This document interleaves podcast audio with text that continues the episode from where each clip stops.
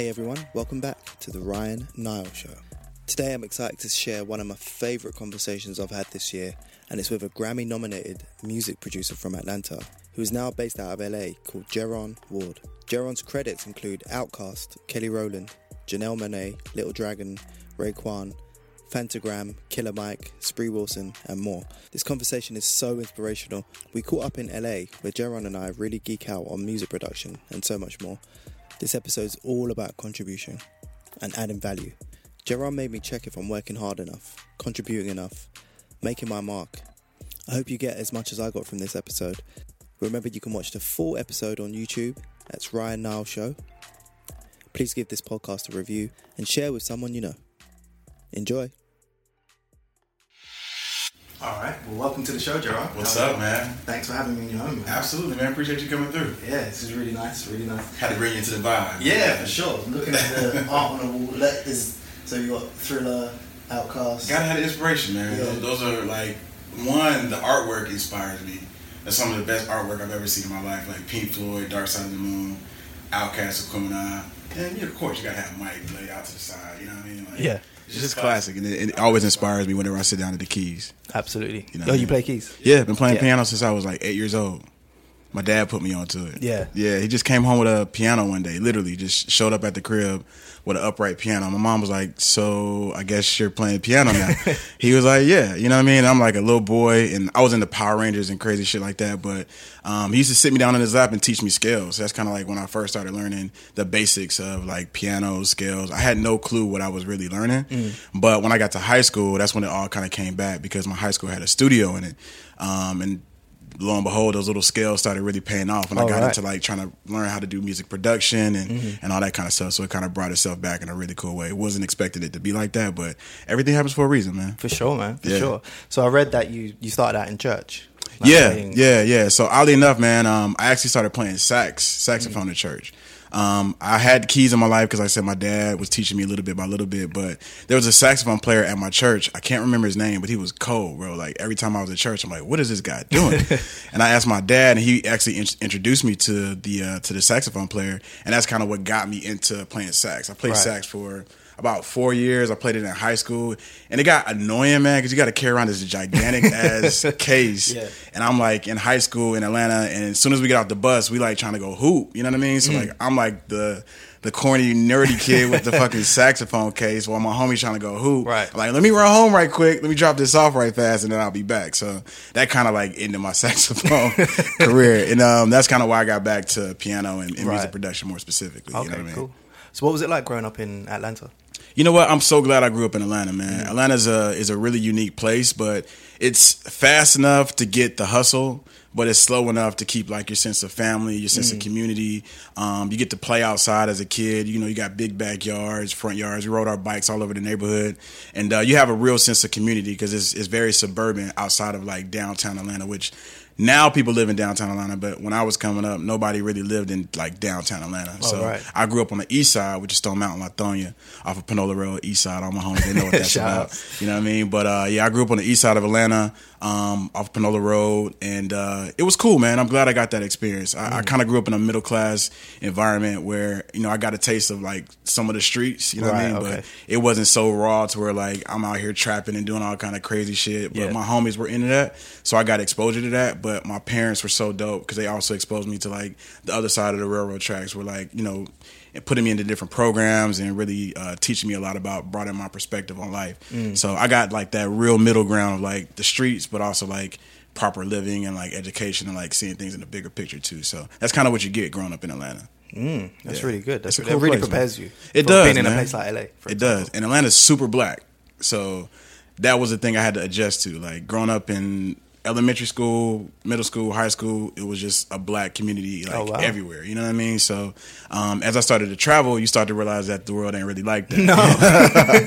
so Yeah. it was a it was a it was a cool introductory experience because I got to really be confident with my blackness, be Mm. confident with being a black male and understanding what that community and, and being able to relate to other brothers going through the same things that I'm going through. You know what I'm saying? So I didn't really grow up in like a detached environment. I grew up really close to like my culture. Right. So I'm, I'm, that's what you get in Atlanta too. Atlanta's like one of the hubs for like successful African Americans. I was going to say that. Is you- sure. Do you think that's a reason why?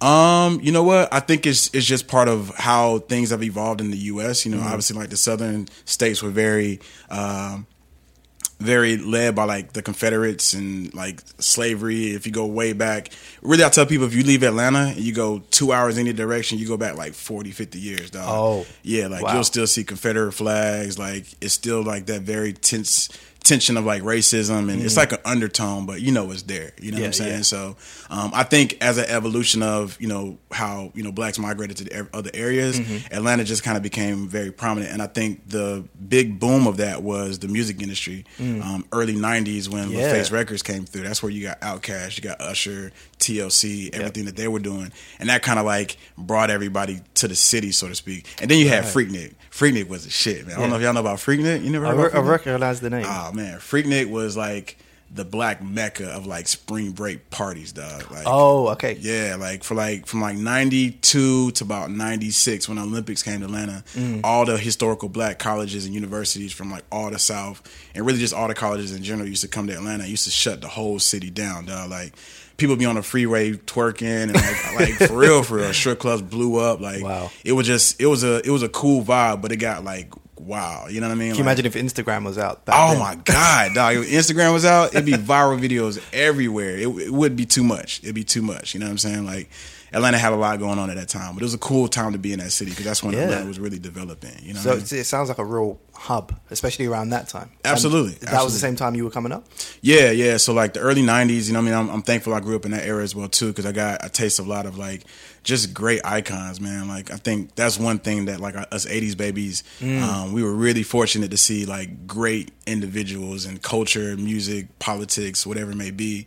Um, but specifically with Atlanta, I mean, you got to think in a in a five year span, you had TLC.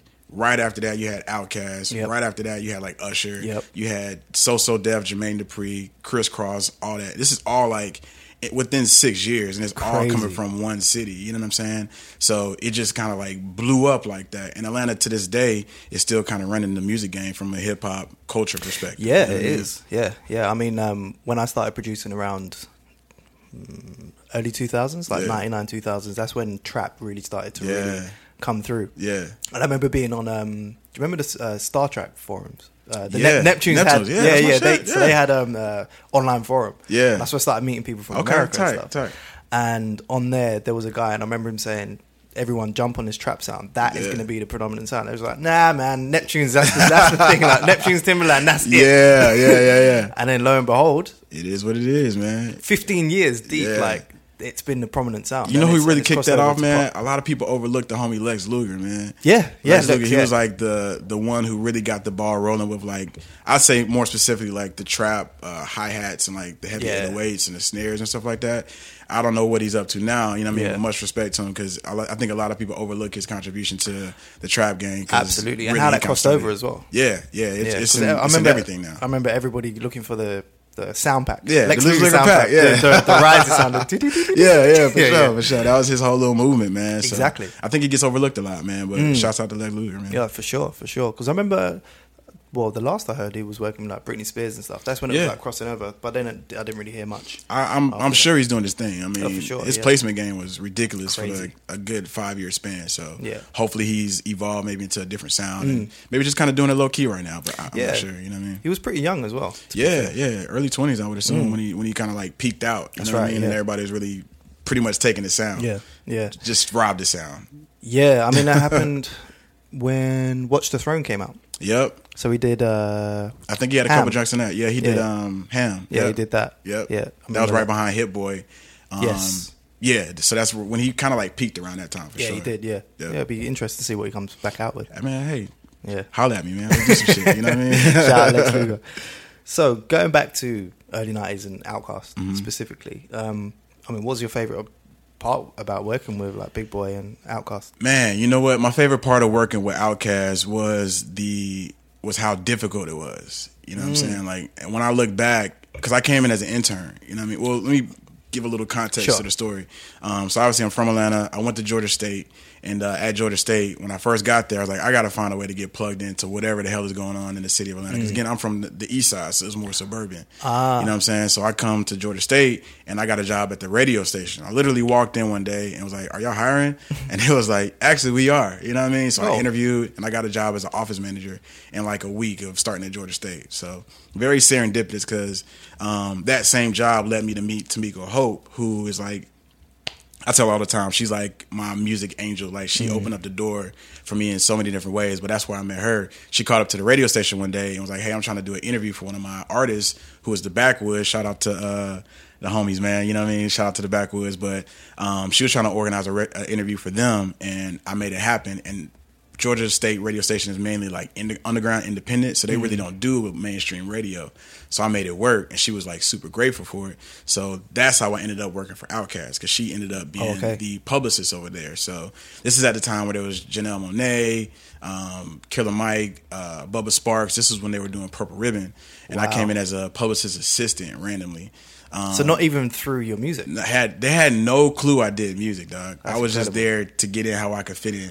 You know what I'm saying? And, and luckily, like I said, Tamiko ended up there, so I came in as her assistant. But my eyes were like exploding every time I was walking in the door because I'm like in Outkast's like record label. You know what I mean? Like all the plaques all over the wall. So you, this is super overwhelming at this Yeah. point. You know what I mean? Like being from Atlanta, I always compare it to as if I was at like the basement in New York. You know what I mean? Like working with Jay Z, being from New York. It's like the same parallel. Absolutely. So Yeah. I'm freaking out, low key. But like I'm keeping my cool, you know what I'm saying? I'm just doing what I gotta do. But I just had a really strong work ethic and I was very adamant about my details and making sure that everything that I did had a little air of distinction to it. You know what I'm saying? Like literally, one of my homies, his name was Tori.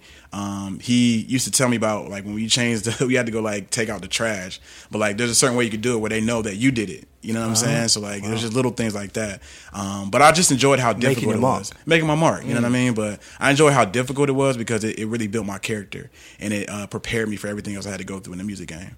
That's incredible. Yeah, man, it was a wild experience. It just goes to show that it's all about relationships, and is, you man. don't necessarily know where one relationship is going to take you. You have no clue, man. You have no clue. I didn't. I had no clue that me answering the phone that one day by chance because I could have been anywhere else, man. Like I always look back and, and always realize that everything happens for a very specific reason. You might not mm-hmm. see it, you might not realize it at the moment because you're in it, but you got to trust the process and trust that everything is happening to you for your greater good. It's not happening to hurt you, even if it's tough or if it's difficult. You might not be able. to. I was broke as fuck at the time. Yeah. You know what I mean? Like I had no clue what was going to happen, but something just told me that I needed to help this lady out, and then it ended up opening up a door that got me nominated for a Grammy. You know what I'm saying? So it was like you never really know how that relationship is going to pan out to be to your benefit. You just got to do your best with everybody that you encounter. You know what I mean? Incredible, Yeah. incredible. Yeah. So, how did that actually evolve into uh, the musical creation? Man, hustle. Yeah. hustle, just hustle, hustle, hustle. Like every day, I would make sure. When I tell people, whenever they're interning, man, like you gotta check your ego at the door. Like you cannot be about you. It's got to be about blending in and about making your mark. But you can't be focused on your ego and feeling like, oh, I'm too good to do X, Y, and Z. You just gotta do what the fuck you gotta do. You know what I mean? So um, through through like my work ethic and making sure that every time I came in, I was the first one there and I was the last one to leave every day. You know, or any day that I could. And at the time, I was still working at Best Buy. I had like a college job. I was still working at the radio station, and I'm interning, and I'm still in college. You know what I'm saying? Like I still got homework and shit. you know what I'm saying? Wow. Like tests and stuff like that. So I just wanted to really make a point. Once I saw that I got in, and I'm like, okay, I'm with Outkast. I'm not gonna let this like I'm gonna do whatever I gotta do. You know what I'm saying? So um, through my work ethic, um, my homie Rick, shout out to Rick, that's my brother, uh, Rick Walk. Uh, he's actually Big Boi's first cousin, so he was like kind of peeping me out, like, "Yo, this little dude over here is working." So um, he pulled me to the side one day, and he had an opportunity from Andre 3000 to uh, cast his video for Ottawa Blues. Um, this was right around the time they did Ottawa, the movie. I'm not sure Yeah, if everybody remembers. yeah, yeah, I remember that. Yeah, it was a great. It was like a musical, but it was Yeah. Outkast based. Um, so uh, Andre had a solo song on that particular soundtrack, and it was called Ottawa Blues, and he hit a Rick to cast it for him. So I became a casting director. I was like, all right, well, this is what we about to do. Fuck it. I put up a, a, a, Facebook post, and we had a you know a couple girls come through, a couple of homies, and we ended up casting like six or seven people. And uh, that was my first trip to LA. I, I, I, caught a ticket. You know, I mean, they flew us all out here. We was at the Sony Picture Studio, um, and that was my first entrance to LA. So again, my eyes were like, boom! Like, yeah. what the hell? How did I end up here? Um, excuse me. So through that, me and Rick, Rick worked that out, and um, we we landed that gig, linked up Andre 3000. That was my second time meeting or interacting with him. And then um, when we flew back to Atlanta, Rick went straight to the studio. I got my stuff, and I ended up going to the studio with him as well too. And he was making a beat. He's a producer, um, so he's making a beat, and I just like casually jumped on the keys. And oh, remember, I told you nobody right. knew I did music, dog. Yeah. So like they just know I'm just like this really you know, detail oriented, structured, work ethic type of guy. And then I jump on the keys. He's like, man, what the fuck? He's like, bro, you play keys? I was like, yeah, man, I've been playing since I was like eight. He's like, what? And I do this all the time. And yeah, I'm, yeah. I'm, not. I don't really like to be braggadocious. Like mm-hmm. I got a mm-hmm. lot of stuff that I've experienced in life. I don't really talk about it. I just like to work. I like to get shit done. You know what I'm saying? So, but I kind of like threw Rick for a loop because like, bro, why you ain't tell me you play keys, man? I'm like, well, now you know. you know what I'm saying? So that's how I got into producing because Rick oh. took me under his oh. wing and uh, he was already established with Big Boi at the studio. So we just started making tracks together, and uh, we created a production company called The Flush. Um, so that was like my first uh, production entity in Atlanta. Um, so that's how I kind of got into the music game, man. Again, through hustle, and again, not knowing how a, a relationship would angle me into manifesting my dreams and manifesting my goals in a way that I, I could not have foreseen. You know what I'm saying? But that's how I kind of got into the music game, and we just we just kept grinding from there, man. Like I started pretty much like living at the studio at that point. Like now I got my foot in, I got a yeah. toe in. Oh, boy, I'm about to knock this door all the way open. you know what I'm saying? So I was there as much as I possibly could be. Mind you, I'm still in school, still got two jobs, and still trying to have a life. You know what I mean? So I'm just grinding, bro. Just trying to get in where I fit in. And um, then lo and behold, there was one day that um, Big Boi came downstairs and heard this track that we were working with, and then the rest is kind of history. That's how he picked the first track that we got placed. Look at that. So yeah, that's how it all ended up happening. Man. Hard work, hard, hard work and persistence, man. Yeah. You just can't give up, and and and you got to put your best foot forward every time you do anything. Mm. And adding value, wherever yeah. you, wherever wherever you are. Yeah, that's you know that's that's a good point, man. That's, that's something mm. I definitely try to make sure that I always leave whatever situation I come into has to be better by the time I walk out the door. You know what I mean? Whatever I can contribute, whatever I can give, um, got to always uplift and, and, elevate as opposed to extracting and taking things for yourself. So, I mean, you got to do what you got to do for yourself, but what can you contribute? That's what really you know enhances your value. Mm. Make people be like, you know, I want to I want to work with this guy because he's going to bring something to the table. Exactly, yeah. exactly. That's really good lessons in there. Yeah, yeah. people listening to this. Yeah. stay persistent. Keep keep up the hard work. Keep grinding, man. You keep contributing as well. Absolutely. Yeah. So Big Boi's in the studio. Mm-hmm. How you feeling? Like, what's the creative process like for you at that point? So at that point, man, I'm still very like you know, it's very similar to when Kanye was on that track where he's talking about um, how he was in the studio and he had like Beanie Sigel walking by and like all these different people from Roc-A-Fella was walking through the studio. That's kind of how I felt being mm. at Stankonia. Like I'm there and then you know Big Boi walks by and then like Backbone walks by and then like Killer Mike walks by and then like Khujo Goodie walks by and like you know all these people I've been watching on TV yeah. coming up and listening to this music since I was in high school. These people are like walking around like they're just popping their head in and see what's going on. Yeah. You know what I'm saying? So the cool thing about producing for Outkast is that they are a very multi versatile type of group. They don't do one thing. Like so we were in there I made country tracks, I made rock tracks, I made reggae tracks, I mm. made anything that we could think of, we just started like doing it. You know yeah. what I'm saying? And like just throwing paint on the wall to see what what stuck. You know what I'm saying? So that's kind of the process mm. in Stankonia. It's very much like cooking gumbo. You know what I mean? Like I got the rice, my homie got the sausage, he got the the sauce. You know right. what I mean? And everybody just put it in the same pot, and whatever we come up with is it's a home cooked meal at the end of the day. You know what I mean? So that's kind of how Outkast worked, and that's kind of the vibe at that time. Um, we were just really just doing what we could to get noticed, and then mm. um, and then we got noticed. It's incredible. Yeah, incredible, man. So, what did it feel like to be nominated for a Grammy? Uh, another mind blowing experience. Mm. Yeah, I was in college at Georgia State in art history class when I found out. Well, oh, you still in college? Well, yeah, I was still in college. I, I was in art history class when the song got released, mm. and I'm like sitting in class, and then boom, my phone starts like tripping. I'm like, what the fuck is going on? that's actually when I decided that I'm gonna leave college. I was like, I got too much going on outside of here, and I'm like, I'm putting so much time into school, and and not to knock school for anybody. Like, it definitely opened me up to a lot of doors and relationships that I'm, I'm super thankful for. But I already knew what I wanted to do. You know what I mean? I already knew where I wanted to go, and I, I was very fortunate to realize that at a very early age.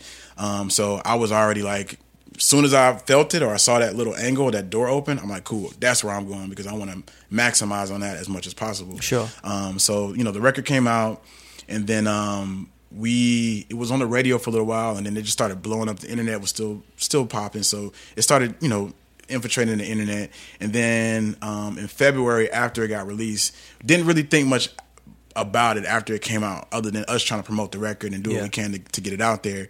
And then um, I was coming home from Bible study with my dad. My dad is a deacon in Atlanta. So Okay. Very Bible Belt Southern Christian. You know Yeah, what I mean? yeah. So um, I'm coming home from Bible study, and my boy Rick calls me. I just walked in the house, like, bro, what you doing? I'm like, man, I just got home from Bible study. He's like, man, nigga, what you doing? I was like, I just got home from Bible study. Dog. Like, what's cracking? Like, I'm like smiling. Like, what, what you what you talking about? Like, man, nigga, dog, like, we just got nominated for a motherfucking Grammy and hung up the phone. I'm like, what? I'm like, hold on, hold on, hold on, hold on. I'm like, I'm literally like, I'm, I must be tripping. So like, I try to call him back, he didn't answer the phone. So I like go on Google. I'm like, this can't be real. So I went and typed in. The song was called Royal Flush.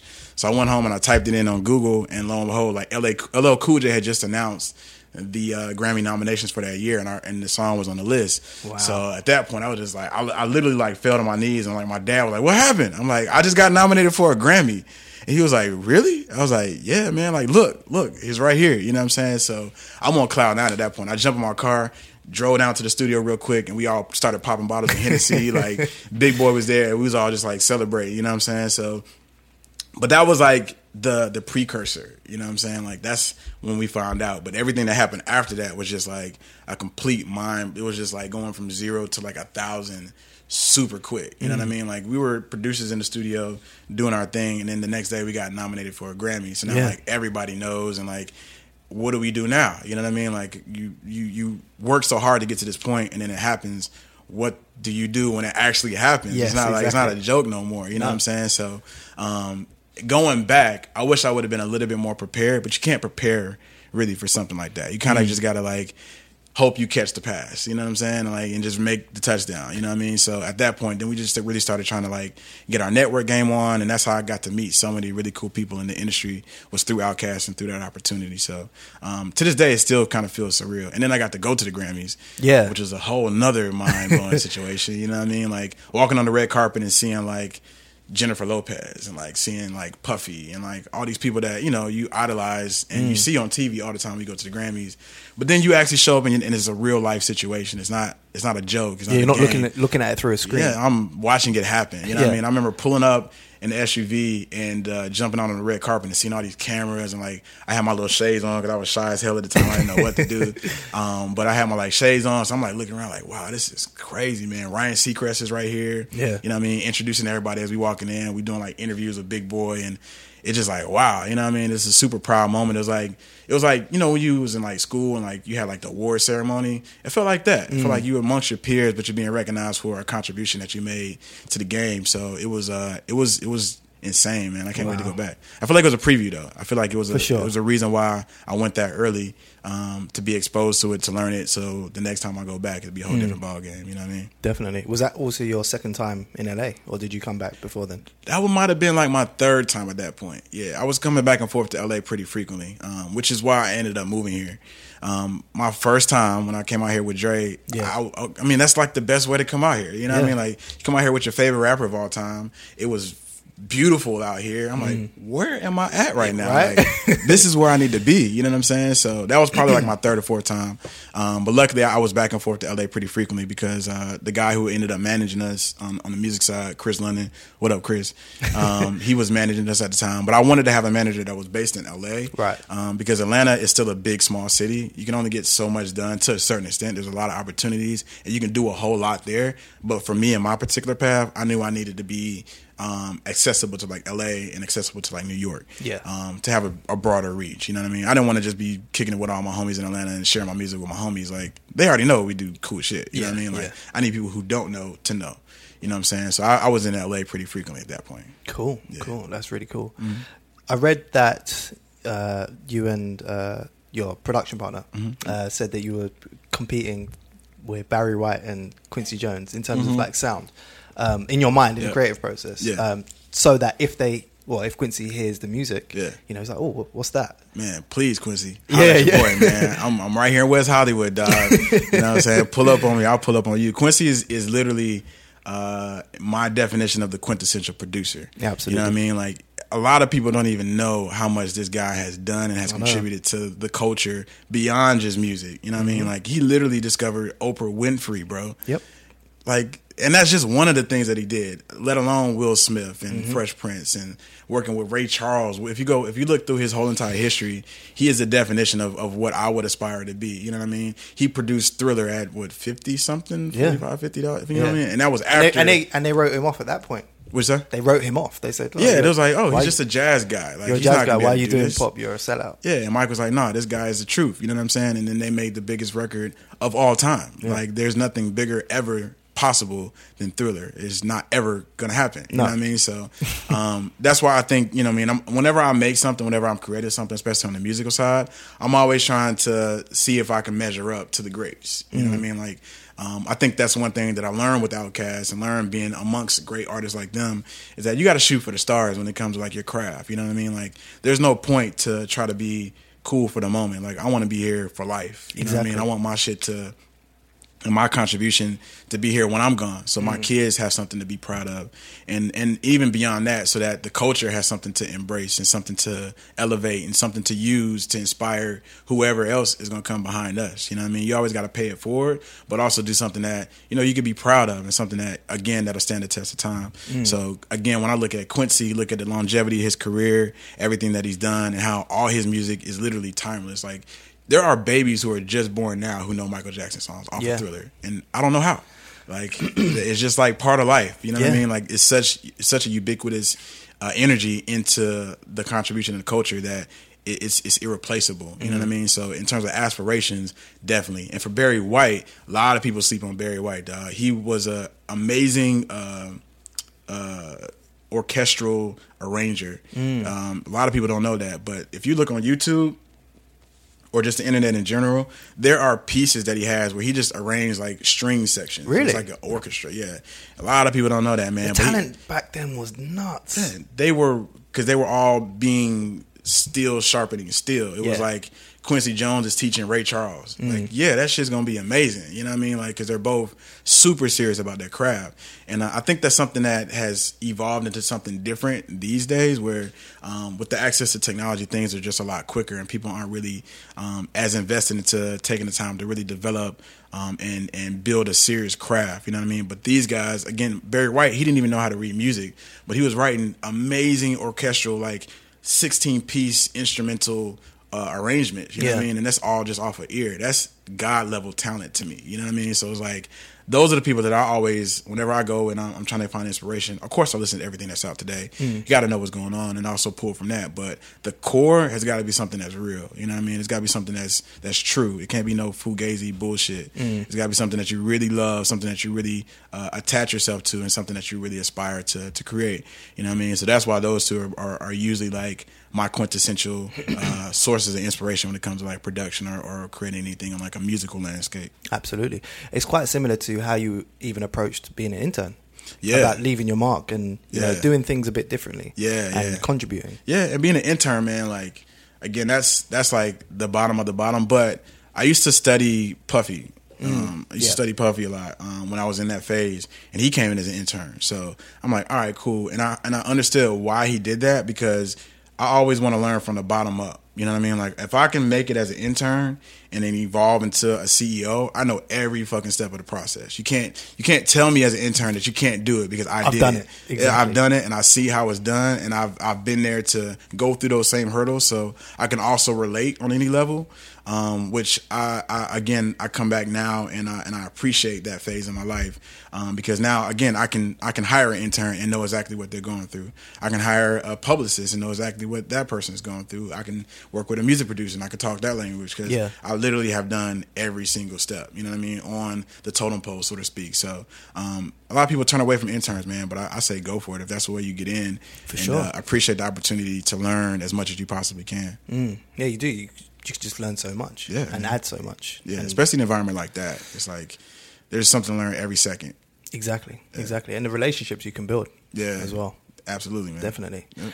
So, moving to LA now, Mm-hmm. um, you you was working with Adidas as a Yeah, yeah. So that's another, man, my life is so weird. It's so crazy, dog. But it makes sense. it makes sense though because you, what you've done so far, you've Yeah. added value in so many different areas. Yeah. So it would make sense that you could do that. It's, it seems like so far in your career, you've always had that parallel. Yeah, with yeah, yeah. In education, working a job, being an mm-hmm. intern, and stuff. So- Multiple hustles, man. yeah, exactly. So you've, you've kept that. Yeah, yeah. And Adidas was um, a unique opportunity. Um, I, I kind of stumbled upon it. I was living in New York, and I knew I wanted to move to LA. So I'm like, whatever I got to do to get to LA. Right. So I started looking for different opportunities, and I saw that there was an opening for a store manager role right over here on Melrose for Adidas. So I looked it up. I'm like, okay, Melrose sounds cool. You know what I mean? Like being in Atlanta, you hear about all the Melrose TV shows. Yeah, yeah, There has this whole yeah. like glam kind of vibe to it. I'm like, that that kind of fits with me. You know what I'm saying? So I started researching, got on my grind, got in contact with a couple recruiters, and uh, ended up getting a gig. And uh, the cool thing about working with Adidas at that time was that it was such a explosive moment for Adidas in general. Right when I got with the brand was when my first day was the first day of the Yeezy Turtle Dove 350. So Oh, wow. It was the beginning of the Yeezy Movement. movement. You know what Yeah. I mean? So it was like that was literally my first day, and I remember we didn't even sell out of the shoes. And I, I, I say that's coincidental now because that same shoe goes for like fifteen hundred bucks on resale. You know what I mean? But at the moment, that's how uh, how fluid things were at the time. You can kind of do whatever worked because they were learning and they were evolving in the process. So me, I come in and yeah, I got my whole background in business, but I also got this whole other skill set that they didn't really know about. You know what I mean? As far as like, I did work with Outkast. I do kind of know a lot of people in the industry. And I'm really well connected on that side. So I got to the store, did my job for a little while, started looking around and like, you know what? I could turn this motherfucker up. Right. I'm like, I could do some cool shit. You know what I'm saying? And I had a really amazing staff. Shout out to my boy AK. Uh, shout out to my whole team that was there. Um, it was definitely a complete team effort. I definitely took the lead, but we did it all together. Mm. Um, and, and again, shout out to AK. He's actually my business partner now in the Dope. production company that we have now. Um, I'm, I'm sure we'll get to that later. Yeah. But um, so I linked up with AK. And uh, I remember my first day meeting him. He's like, "This the store manager?" He's like, "This motherfucker here." I was like, "Yeah, bro." I was like, "Wh- wh- "What you do?" He's like, "Man." He started telling me his whole background. He's super connected in the music game and used to play, you know, professional sports. And he was like a top ten quarterback, Oh, probably wow. higher than that. He'll he'll definitely let me know if he was higher than that. Yeah, yeah. Um, but he was a quarterback in high school, one of the you know top top tier. Um, so tons of connections that way. And then everybody at my store was just like really dialed in with the pulse of, of the LA culture, but nobody tapped into it. You know what I'm saying? So when I got there, I started hearing what all these people do, how everybody was real creative, how everybody had this underlying passion to just make an impact culturally. So I tapped into that. You know what I mean? And the results were like phenomenal. You know what I mean? Like we had, you know, astronomical success. Um, our, my first three years there, my first two years there, we won two, three awards for having like the highest increase over our target for the first year. We beat our target by like one point four million dollars. Wow. The next year, right after that, we beat our target by like two point four million dollars. So we was going Because of the in. vibe. W- It was because of the vibe, and then um, we were just bringing everything to the table. You know what I mean? Like I was bringing all my resources, all my connections. We started doing a bunch of different events at the store. Um, we we did um, the first event was a Super Shell event for Pharrell. Um, it was a shoe that he came out with and um, the brand was kind of sleeping on the shoe. But me and AK was like, "Yo, let's do an art event uh, surrounded by the concept of the shoe because the shoe had like different artists from all over the world painted Okay. some stuff on like the shell toe of like the superstar." So we went out Ah, to the yeah, I've community. seen them. Yeah, I don't know if you've seen that. So we went out to the community. I hit up my boy Chris. Hit up AK, and then we just started tapping into everybody around here. We started walking down the street. We went to Seventh Letter Gallery over here. We knocked on their door, got cool with them. They contributed some art pieces. Shout out to my boy Mizzle, Gavin. Um, he actually came in and curated it for us. Um, he brought some art pieces. We went down to another gallery on Melrose. They brought some art pieces. We hit up a couple more homies. We ended up having like 30 pieces of art um, that people just like, yo, just put my shit on. You know what Yeah, I mean? Just yeah. put it out there. And uh, it ended up blowing up. We killed our budget for that day. We did like $20,000 on like a $7,000 day. Um, so the brand saw that. They was like, okay, so y'all know what y'all doing. you know what I mean? I was like, yeah, we do. And I got like 10 more.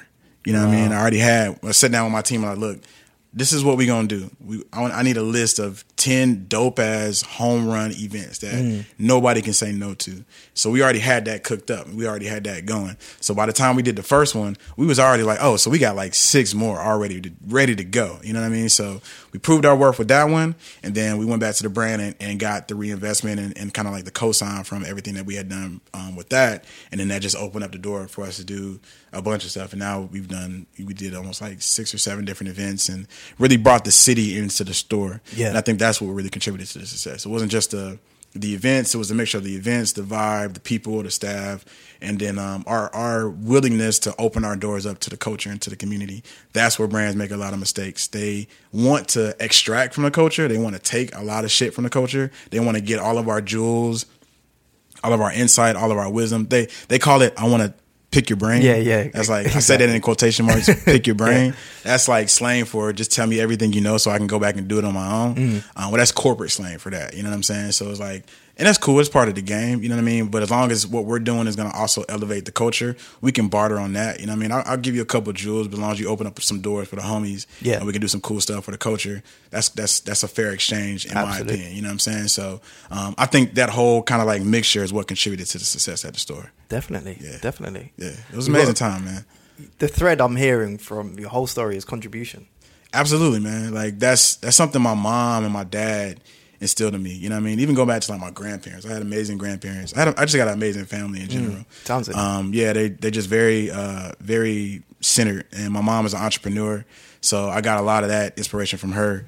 Um, so yeah, just man, I always want to make sure that anything I, I step into, whether it's people, business, situations, no matter, I always try to enrich excuse me, and I always try to provide. You know what I mean? I always try to contribute. Got to make sure that you leave it. A, you, we should all be aiming to make the world a better place by the time we clock out. You know For what I mean? Like something should be better. You, it's kind of whack to be here and nothing changes. You know what Yeah, I'm saying? yeah. Like make some type of imprint. Let your fingerprint be left on, on the world in some place. You know what I mean? Yeah, leave it better than when you found it. Hopefully, I mean, hopefully that's what everybody wants to do. You Exactly, know what I mean? yeah. I know everybody doesn't, but hopefully in them somewhere at some point they evolve to a place where that becomes their their inspiration. Is what can I do to make this world a better place for the people going? Because the world's not going to stop. You know Mm. what I mean? The world's been here for billions of years.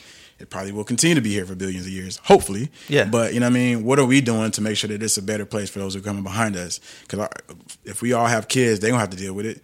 So why not make it a little bit easier, a little bit better, or just a little bit more positive for them? You know what I mean? At least, at least that. You know what I'm saying? Definitely. So. definitely. That's brilliant, man. Brilliant.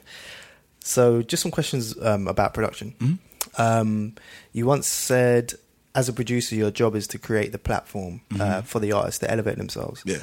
You really got to be even more ahead of the curve than the artist Mm-hmm. a lot of the time.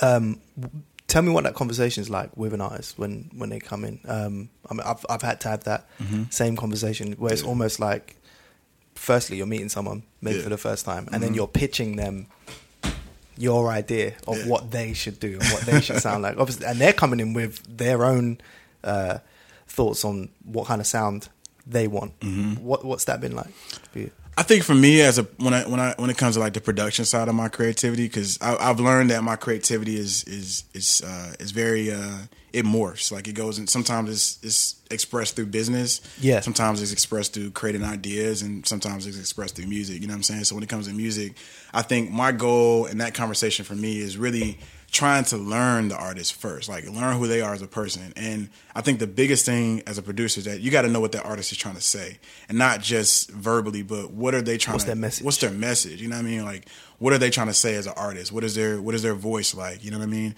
And and again, I'm not saying like literally. I mean more like figuratively. Like, what do you want to speak for as an artist? What do you what do you stand for? And once you can really tap into that, I think it helps you to be able to articulate that expression musically a little bit more clear. Mm. So I like to spend a lot of time like getting to know people. Like we'll go kick it. We'll just talk for a while, and then I, I like to pick their brain and see like what they're listening to, what where they're at right now. But where I try to always stay ahead of the curve, and that's what I learned from Ray Murray of Organized Noise. Shout out to Ray Murray, uh, one of my biggest mentors when it comes to production. Mm-hmm. He, I, I literally have a video here, and I need to put this shit out because I was watching it with my homegirl Sin Sinkay, who's another dope artist. But I got an interview that I did with Ray Murray about six or seven years ago when I went to his crib, and he just started telling me everything he could tell me. I just asked him all these questions about Oh, how did they start Outkast, like what did you, what was y'all doing when y'all was just on the ground, like when y'all was Yeah. sleeping on the floor, like what was that like? And he would tell me like these amazing stories, but his main advice was never live in the present, never focus on the past, always be in the future, especially when it comes to music. Because if you're not in the future, by the time the music comes out, it'll be dated. Because you know, a lot of people don't know this, but you don't just make a song. Well, today you probably could, but in terms of like execution and rollout, there's Yeah, usually yeah. like a six month buffer between the day that you finish the song and the day that it actually comes out. Especially when right. you're doing like major labels, it could be a year two years. You know what I mean? Like when we did Royal Flush, dog, we recorded that song. It took two years for that song to come out. Literally from the day that we started it to the day that it actually made it out to the public. It's two years. But it still sounded fresh and it Yeah. still sounded like relevant because that's why you gotta be in the future Mm-hmm. when it comes to a musician or, or a producer that's doing something creative. Um, especially like music because it moves and, and it flows so quickly. Like it evolves within five years it's a completely different ball game. Like CDs don't even exist no more. I remember them shits came out. Yeah. You know what I mean? Like them shits don't even exist no more. No. You know what I mean? So it's like things change so quickly. So um, I think the the goal is try to, to to have foresight to know where are things headed as opposed to where are things now.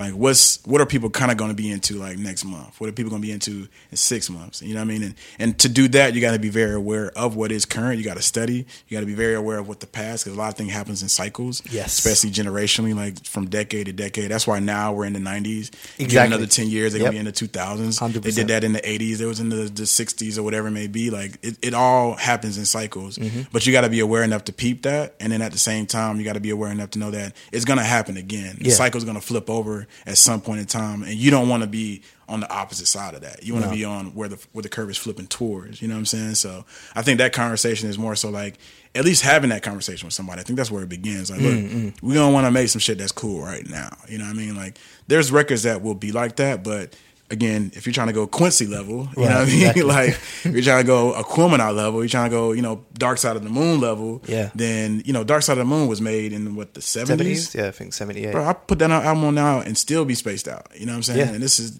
years later. Aquemini, same thing. Same thing. You know what I'm saying? So, but it, I think that boils down to again, what are you trying to make a, mark as as an artist? Do you want to be now? Do you want to be forever, or do you want to be last month? Like some people are cool with doing shit that's just right now. Yeah. and you can't rob them of that. You know what I mean? I don't try to make anybody be something that they're not. If mm-hmm. that's who you are, bro, that's cool. That might not work for me. You know what I mean? That might not speak to me personally, but that's you. You know what I mean? Everybody has the right to be who they are. And it's not my job to change anybody. I can enhance or contribute, but I'm not here to make you be me or make you mm. think like me. I, I, I'll share. You know what I mean? I'll, I'll give you some of my insight and we can have a, a dope conversation. But if you walk off and you want to go walk, take a left and I want to take a right, that's cool. Like, I'm still to go right. You Yeah, know what I mean? Like yeah. that's up to you. We all have our own walks in life. So I think as a produ- producer, you don't really want to change the artist. You don't really want to like take away from who they are. You just want to find their voice, find what their message is, and help elevate that, and give them some futuristic insight. How can how, how can I help speed you up? How can I throw some curveballs and add some chord progressions that people might not be normally using right now? Yeah, yeah. That's I think that's kind of how you get to that mission. You know what I mm-hmm. mean? Definitely, Yeah. definitely. That's good. So talking about contribution, so your music's been sampled by J. Cole and Yeah, James was- Blake. yeah. What, did- what did that feel like? Yo, that was that was that was wild, man. I remember um, just the Royal Flush experience as a whole. uh, was mind blowing. I'm, I'm I'm pretty sure there are a lot of people who don't even know that J Cole jumped on one of my records. Yeah. or that like like. I got so much stuff, man. That I have so many experiences that it's hard to like talk about it all because I start feeling like I'm talking about myself and that gets Yeah, weird yeah. for me. Like you said, you're not braggadocious. Yeah, I just I'm just not into that shit, man. I just like to, I'm again I'm always in the future. So what happened last month is kind of almost irrelevant to me at this Sure. point. Like it's there and it happened, but I'm already on the next. You know what I mean? But um, I remember when when J Cole jumped on it, and I'm just like listening to his freestyle, and I'm just like, wow, this is unbelievable. Like one of my another one of my favorite artists. Has, Absolutely, it's yeah. just crazy how that song found its way. You know what I mean? Like we never did a proper video for it, which Mm. which due to politics and label stuff that was a whole nother.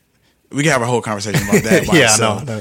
But um, that whole experience, you know, getting caught up in the politics and not really being able to see the song do what I felt like it could potentially do, which Especially is coming from a, like a brand and business Yeah. like, visionary standpoint. Yeah, I see the song and I see the po- possibilities. Exactly. You know what I mean? So that's and that's very heartbreaking, man. Like I, I can't even front. That was a traumatic experience. Yeah, that was one of many traumatic experiences when it comes to, Yeah. to like the music game. You know what I mean? But like, um, but it still found its way. You know what I mean? Mm-hmm. Like J Cole found it. I bump into people now like um, like Cipha Sounds. And my girl put me on too. Um, I was telling him about the record. He was like, "Yo, that's like one of my favorite joints. You did that?"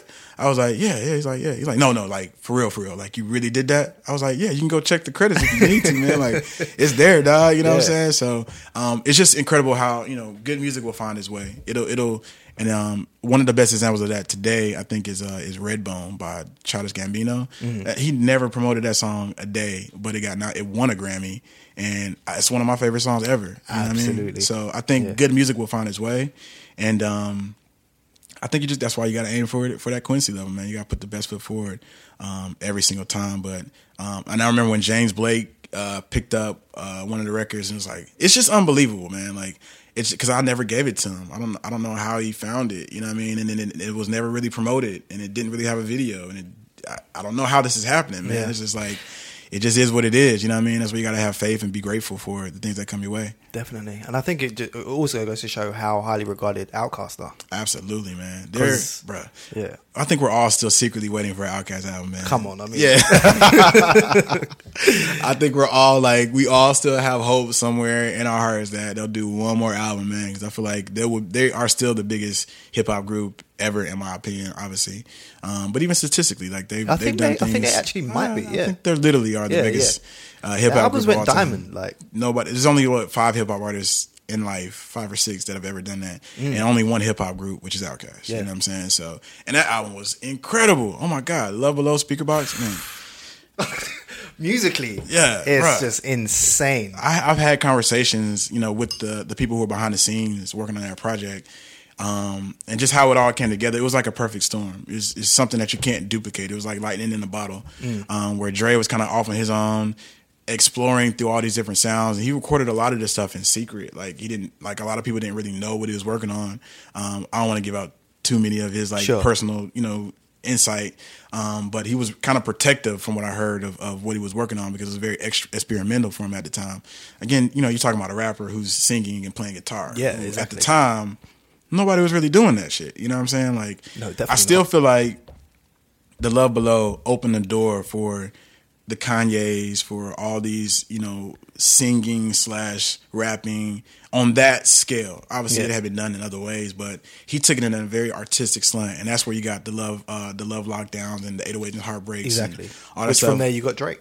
Which you got Drake. You know, a lot of that was inspired by 3000, which to this day, somebody is still trying to get a 3000 verse, and they would probably pay whatever they can to get a 3000 verse. You Of know what I'm saying?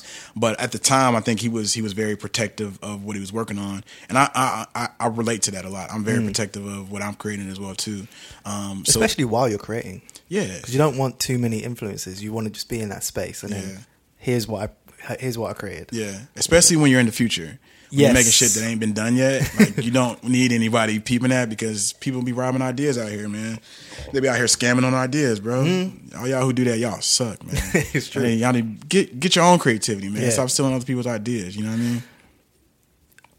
Have you had it that you're you've made a prediction on a trend or something like that? You created something that's doesn't fit in e- with anything now, and you've you've got uh, a few opinions back on it, Mm-hmm. and it's like, eh, that's not going to work. And then six months later, a year later, they either hear it or they hear something similar. Yeah. And like, yeah, that's dope. Yeah, yeah, definitely musically. I think that happens more so for me recently in business and in like the events and because you know with the event like by the time the public hears about it, it's been planned for like a month and a half, Yeah. two months, and you got to be really confident in the idea and the concept before it comes out to know that or to think that it's going to work, even when other people don't. You know what I'm saying? So I think for me, that shows up very, very clearly in like you know business ideas and business moves and events and kind of creating on that side because you definitely got to be able to, to trust your gut because you just never know. Some things work and some things don't. Mm. But you got to have enough faith to bet on yourself. That's that's been like my motto this year. I'm always gonna bet on me. You know what I mean? Because like I know I can do it, and even if I what, what some people would call fail. It's never a failure if I can get up and figure the shit out. You know what I mean? Yeah. Like until I die, it's not a failure. You know what I mean? So it's like I'm always gonna keep it pushing. I'm always gonna keep it moving, and uh, you know you gotta take everything in stride, man. So Absolutely. Yeah. That's, that's the way, man. That's the way. So uh, we were speaking earlier, and you said that your your new venture is a art curation space, or but it's a little bit of everything, man. Yeah. So the new the new venture is called CNC Creative Noise Cartel, which is a creative production agency. And the reason Mm-hmm. why we decided to go with a creative production agency is because we wanted to be literally a creative production house. So. Right. whether that creativity again to me creativity is not singular. It's very uh, multifaceted. So that could be art curation. That could be events. That could be music. That could be business. And the bigger long-term goal where we want to end up as is I see us growing into like a Warner Brothers, you know what I mean? Whereas like we produce one, there's a Warner Brothers Records, there's a Warner Brothers Films, there's a Warner Brothers almost every division, and they make billions of dollars a year. I'm planning to make billions of dollars a year, bro. Like um, people say that now, but let's see, you know, give me about five years or so. Yeah, uh, that's the aspiration, you know what I mean? So I, I always think enormously huge. Like I don't, I don't ever aim for an easy target. I'm trying to aim for the hardest target to hit possible, and then sharpen my skills on that on that road. Um, so right now we're going to be focused primarily on producing events. We actually got one coming up uh, next week. I'll set the date just in case it comes out later, but it's March um, May 6th. Um, we're doing a listening event for RCA with one of the artists uh, Oh, by the name of Safe. Um, it's going to be downtown at the Reserve, so we're working on that now. And then uh, we got a couple other projects. I'm to not speak on those just Sure. yet because I, I believe in um, kind of protecting your ideas and protecting what you're working on. Um, but we got some other stuff in the, in the kitchen. Um, another thing that we're working on is developing that space uh, with Retina. Don't want to go into too much detail with that either because it's still very brand new.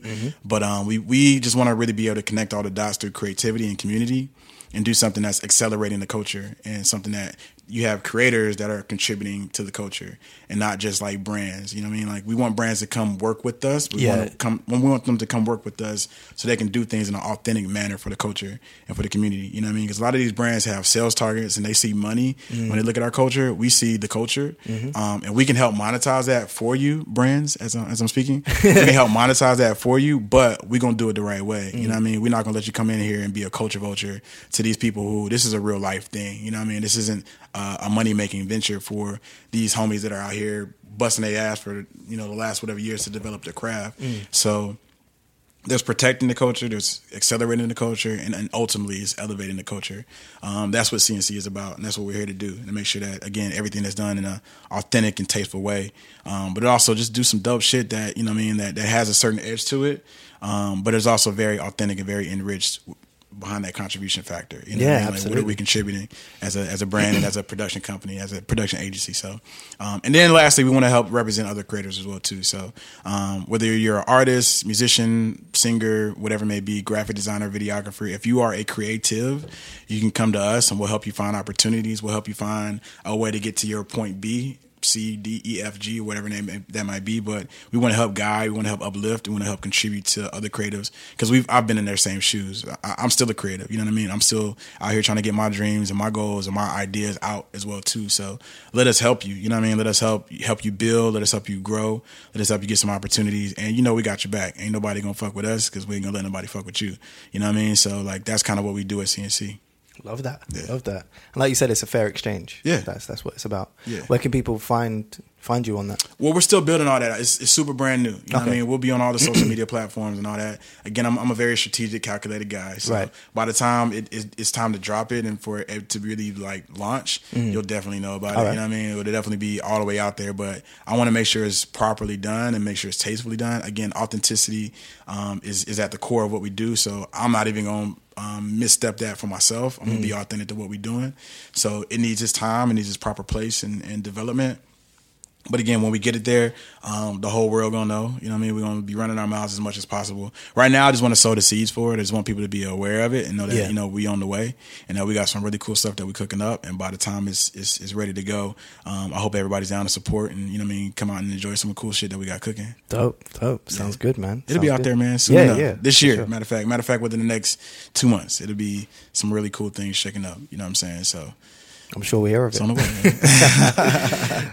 So just going back, um, if you could go back to your 16 year old self Mm. um, in in England, that would be when we're going from uh, secondary school, high school, Yeah. into college. Mhm. Is that the same here? Or That's like high school. High school. yeah, right there in the It's- curse of like junior year for me. Okay, so when what age do you go from high school to college? about 18, Okay. 17, 18, depending on your birthday. But it's usually around, I think it was around like 17 for me. Uh, So around okay, so you're 17, 18. Mm-hmm. If you could go back and speak to Jeron back then, what would you? What advice would you would you give? Uh, you're going to be good, man. You're going to be good. Like, don't don't trip, don't stress. Believe in yourself, believe in and have confidence, ultimate confidence in everything that you do, and move quick. Don't think too much. Just get it done. You know what I mean? I think my old self was very in my brain. I was always thinking about how can I make it better, and that would paralyze me to a certain extent. Like I would be always thinking about it and not doing it. So I would go back and be like, bro, you're gonna be fine. You're gonna you're gonna find your way. You're gonna be doing things that you wouldn't believe that you're gonna be able to do. But you got to stay true. You got to stay focused. You got to stay consistent. But you got to stay real, man. You got to just keep pushing and don't ever give up. Don't no matter what you think, dog. Just don't give up. Don't quit because there's something right after that. Mm. You know what I mean? That's what I would have to go back and tell myself. Is just keep keep your keep your hustle glasses on, man, and just keep, stay focused. You know what I mean? Love that. I wish I could go back in time and talk to myself. man. I'm like, man, I would be so dope right now. That's incredible. Uh, yeah, man. I wish I could, man. Give me a little DeLorean, hop back in the future. Yeah, you know? exactly right. Crazy. Yeah, um, so where can people find you online? Uh, you know what? I'm on I'm on Instagram. I'm not really that big of a social media person, to be honest. Um, I need to be, but I spend so much time doing shit that I don't really have time to talk about what I'm doing. Mm-hmm. Um, but yeah, Jeron Jeron underscore Ward J E R O N underscore W A R D on Instagram, Facebook, all that stuff. Um, I'm there. You know what I mean? You'll probably see me check in every once in a while, but just know I'm always working. You know what I mean? That's why I'm not really sharing a whole lot? Sure. because I'm working a whole lot. You know what I mean? And those things go in opposite directions for me. Um, that's something I got to get. I got to get more like fluid about. You know what I'm saying? Like sharing more of what I'm working on. 'cause a lot of people want to know, want to keep up, and that's just what it is. You know what I'm saying? So, but yeah, check me out. I'm on Instagram, Facebook, all that good stuff. I got some stuff on YouTube. You know what I mean? More stuff to come for sure. Definitely. You should definitely release that interview that you was talking about. You know, I, I am. I'm gonna, I'm gonna put that out within. Now I have all this time since I don't. I'm not working at Adidas, and I let that go. I'm working pretty much exclusively for CNC. You know what I mean? I have time to really dive into that, which is why I made that decision. You know what I mean? Like time is the the biggest commodity, highest, most valuable resource that we have. Literally the only thing that you can never get back. So I need my time. You know what I mean? So I can share stuff like that. I mean, the jewels that Ray got on that interview, bro. I watched it when CK the other day. We was like, man, this is like God talking to us through Yeah. Ray Murray. You know what I mean? Like he's such a genius, man, and uh, he's definitely overlooked um, to a certain extent, and, and sometimes um, organized noise as a whole is is definitely um, under under undervalued or underrated, whatever you want to call it. But Yeah. they the truth to me, man. Like they are the whole reason why Atlanta, from a hip hop perspective, is what it is. And if you don't know that, then you ain't really from Atlanta, and you don't really know what you're talking about. You know what I'm saying? so they are the core for sure. Um, so you know, I definitely want to make sure I, I do my part to contribute to their legacy as well too. Absolutely. Yeah, man. Absolutely. Dope. Yeah. So now you've been through the experience. Yeah, man, Who, who would who would you want to hear answer like similar kind of questions? Um, that is a really good question. Um, I got a couple homies that I would really like to hear from. What comes to my mind first is my homie KP. It's a random pick. He's probably if he hears this, he's gonna be like, "Man, why you why'd you say me?"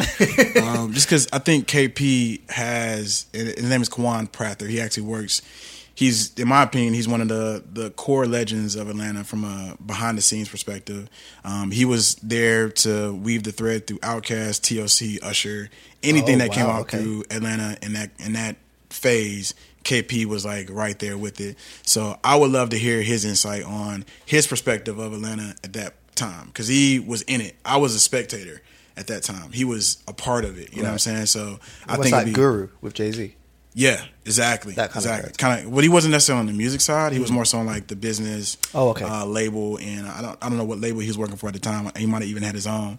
But um, any anytime you go back and look at a lot of these old, um, I don't want to say old because homie ain't like oh oh. You know what I mean? Like if you look at some of these vintage, Yeah, uh, YouTube clips with like uh, Goodie Mob or like anybody like KP is kind of like in the picture somewhere. Right. Um, but I would be curious to see his perspective on um, his journey and a lot of the things that he's been through because I've never really heard that from him before. You know what I mean? So I think he'd be a really interesting person to hear from. Um, somebody else like bigger, bigger, bigger, bigger, like icon level is Pharrell. I think Pharrell is always somebody that he's such a calm spirit. You know what I mm. mean? It's such a calm and kind of reserve. I think he's evolved to that place. I'm pretty sure he was a lot different. You know what I mean? When he was first doing the Neptunes, but Yeah. I think he just holds a really cool place in the artistic contribution of our lives and the music that him and Chad. I never want to leave out Chad because people always act like it was just for real. I know, right? Chad is the motherfucking goat. Genius. Like, yeah, man, people be sleeping on Chad, but he's a he's a music behind all of it. Mm, mm-hmm. Pharrell's definitely the visionary, the the vocals and the, and the melodies and, and the voice. But none of that happens without Chad, man. Nah. So shout out to Chad Hugo, bro. Yeah. Like wherever you at, man. If you ever hear this, man, I appreciate you, dog. Yeah, like, we- you did we so do. much. Um, but I would say, you know what? Them two together, like the Neptunes. That would be my dream. The Neptunes would be amazing. That would be my Like, dream. I wish I could be a fly on the wall and just like a third of their studio sessions, dog. Just to, I wouldn't even say nothing. Just let me just be in the area. You know what I mean? Yeah, let me yeah. just soak up the game. Well, funny enough, like around that time um, when they were producing uh, Justin Timberlake's Justified album, Ah, um, album. like I said, I was on the Star Trak forums, Ah. and someone was selling DVDs of the studio footage. DVDs. Wow, yeah. remember those? Yeah, yeah, exactly. and if you know about DVDs, you know you could hold a lot of video footage. Yeah. And I think I had like eight to twelve hours of fly on the wall video footage, and I sat there and I watched every single bit of it. Wow. Yeah, man. Just because that's what you want to do when you're passionate about something. Mm-hmm. You know, especially Neptunes or anyone that you're really inspired by. It's really just looking into exactly how they did it, what keyboards they're using, what sounds they're using, how they went through the songwriting process. Like, Yeah. yeah, Bro, I literally spend hours just watching studio footage. Yeah. Just like people in the studio. I try to find as much Quincy Jones stuff that I can find. I've watched almost every Neptune video you can think of Mm. Yep. that's on YouTube Yep. or whatever it may be. Um, Genius has some really good like uh, deconstructed beat Yes. making videos that they have. yeah, Which is And really Timbaland's doing a lot on Instagram. Oh, lately. Timbo, that's Yeah. my top. It's my top five, man. He's one of my top five producers for sure, man. Like, I, I will like Quincy, uh, Timbo, Organized Noize. Um, who else would I put on there? Neptunes. Definitely Neptunes. That's four. My fifth, I would throw a curveball. I say Just Blaze. Just Blaze is the truth. Mm. A lot of people sleep on. I don't even think people sleep on Just Blaze, but as far as a genius when it comes together to like putting together beats and like sampling, dog, like. Do you hear what he be doing? It's crazy. I'm like, how, bro? And he does it so quick. I don't know if you ever seen any of his videos. Yeah, Like, yeah, I have, yeah. It's like crazy how he's just like boom, boom, boom, boom, boom, and then voila. Yeah. you know what I mean? Like an honorable mention would be 9th Wonder. I, I spent some time in Yes. the studio with 9th Wonder, and he is a machine, machine when it comes to making beats. Dog. Mm. Like I saw somebody actually brought him. This is when you know you like the truth, dog. Somebody brought him like a pack of vinyl to the studio one day, and it was just like he's like, man, I can't even show you what this is. Dog. Like, I, this is like my top secret stash. Like Oh, somebody wow. literally hand delivered him some vinyls. It was at Stank one time, and he went through and just chopped up. I think I saw him do like five beats and maybe like thirty minutes, something like that. He was just like boop boop boop boop boop, bop bop, boom bap, boom bap, done. Next one, chopped it up, bop bop, boom bap. He's got his all his drums already mapped out, all that shit. Boom, done. Five, just like boom boom boom boom boom, just out of nowhere. I was like. I was like, wow. I was in there like, wow. And I got a chance to jump on one of the songs with him. Mm-hmm. So that was another. I got so many weird experiences, man. I was T Pain's personal assistant for a summer. Really? Yeah, Wow. it's random, dog. Adding value everywhere. yeah, I, I got to go all over the world with him.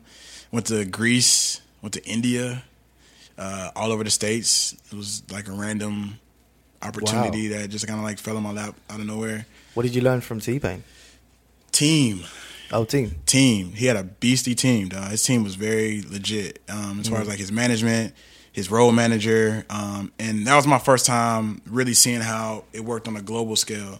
Um, Right, T Pain yeah. is very much a global artist. A lot of people sleep on T Pain. You ever hear this, dog? What's happening? What up? um, but he's very much a global um, entity. You know what I'm saying? Like, obviously, he's popping here in the states, but we went to India and they knew all his songs, bro. Yeah. Like word for word. And I don't even know what language. I'm pretty sure India has very different Yeah, dialects, different- but yeah, they knew every word, word, like song word for word, and they're like going crazy dancing. And same thing in Greece. You know what I'm saying? So he's one of those people who can operate on a very global time frame, and that's another thing I learned is how to function on a global clock. When you flying, dog, we went from like my first day. I went from Atlanta to L.A. No, Atlanta to Vegas. My first time in Vegas was with T Pain. Um, went to Vegas, then we went to L.A.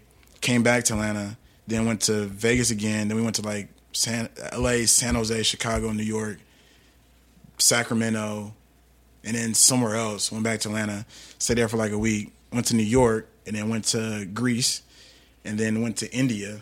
This is in like a month.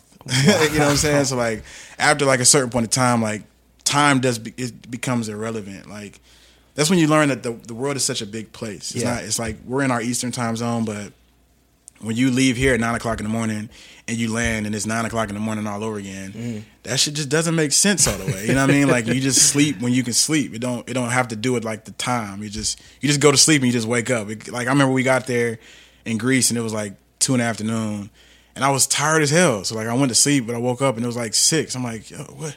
I, I don't even comprehend like what real time it is at this point. Yeah. we left, it was like eight o'clock in the morning in New York. So I have no idea what time it was, but I learned how global teams work, how everybody has to be really well connected, how communication works on that level with release dates and scheduling all these tours and getting all these people across the country together in the same place on the same flight at the a same lot time. of moving parts. It's not easy, man. Yeah. So shout out to Dex, he was his uh, tour manager.